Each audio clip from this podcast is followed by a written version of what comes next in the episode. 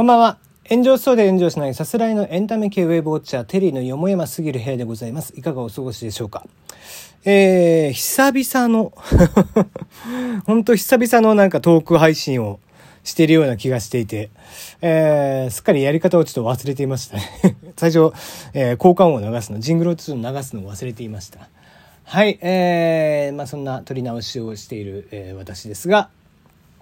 さて、えー、ディズニープラス、えー、ね、ディズニーさんがやっている動画配信サービスになりますが、こちら、えー、会員数が1億人を突破したということで、えー、報じられています、えー。2019年11月12日にサービススタートしましたディズニープラス。こちらはですね、まあなかなか、えー、後追いということもあって、まあ早々に、えー、まあ大きな数字にはならんだろうという予測が立てられていましたが、何を、もうそんな、そんな声はまあ、お前ら何言ってんだよ、バカじゃねえのっていうぐらいのスピード感を持ちまして、えー、なんと1億人を突破ということになりましたね。うん。えー、3月9日に行われました株主総会におきまして、えー、ディズニーの CEO であるボブ・チャペック氏がですね、えー、ディズニープラスの有料会員数が増加し続けており、ついに1億人を突破しましたよということで案内をしました。はい、えー、ネットフリックスがですね、まあ今現在2億人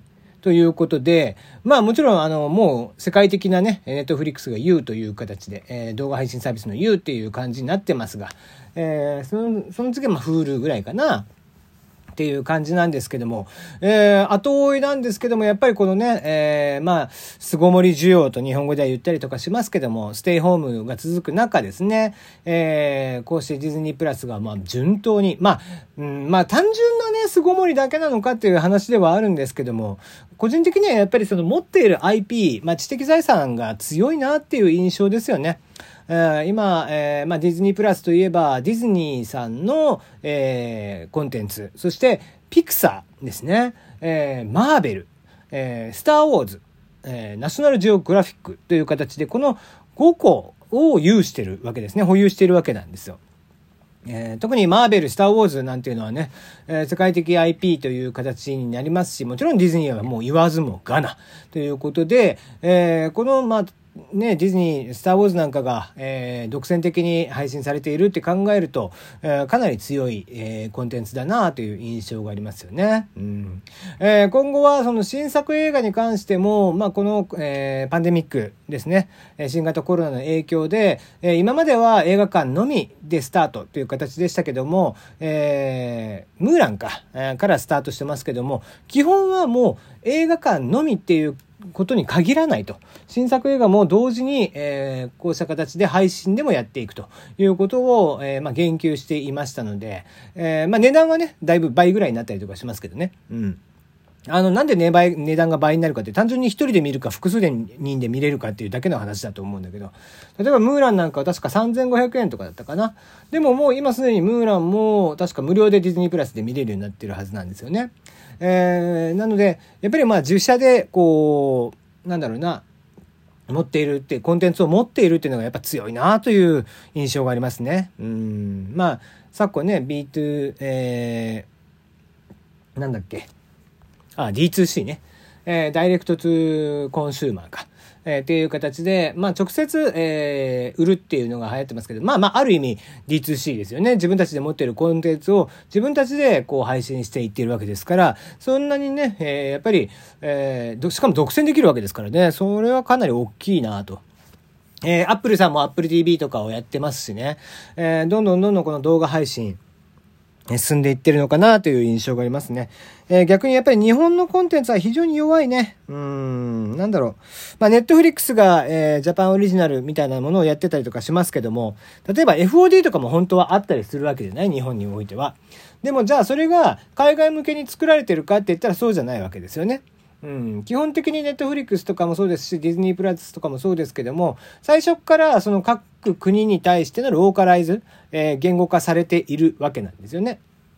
ところが、日本人、日本の企業だと、なんか日本人向けにしか作らないというか、えー、それではやっぱり伸びないよね。うんあのネットなんだから基本的には、えー、世界中を一気に相手すればいいとは思うんですけども、えー、こうなので、まあ、ネットフリックスで配信されているものとか、えー、ネットフリックスオリジナルのものとか、ね、アニメでもあったりしますけども、そういったものは、え、世界180カ国以上で一気に見れたりとかするわけで、それの強みっていうのはものすごく大きいよね。うん、ディズニーなんかも大きいなという印象がありますね。うんえー、ディズニー自身はですね、当初2024年までに、まあ、有料会員数を6000万からまあ9000万ぐらい集めたいなっていう目標を立てていたわけなんですけども、まあ、実際にはわずか 7, 7ヶ月で有料会員数を6000万人。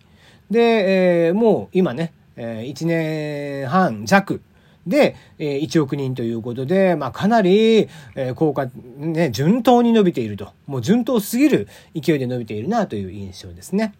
えー、ちなみに有料会員数の30%、こちらがですね、顧客あたりの平均単価が低いディズニープラスホットスターと。えー、これ、インド向けの、えー、まあ、比較的安い、えー、設定をされているもので、この経由であるものっていうことを明かしているそうです。まあまあ、なので、まあ、値段設定もね、国によって違ったりだとか当然すると思いますし、まあ、それによって見れるコンテンツ、見れないコンテンツは当然あるとは思うんですけども、まあ、順当に1年半で1億人突破と。いうことで、これはもう本当ね、まあ、このネットフリックスと、えー、アップルが、えー、今後この動画配信っていうものを引っ張っていくのかな、なんていうことを予感させる、えー、ニュースだったなと思っています。はい。まあ、なかなかまだこう、音声配信サービスにおいては、そういうね、えー、どこが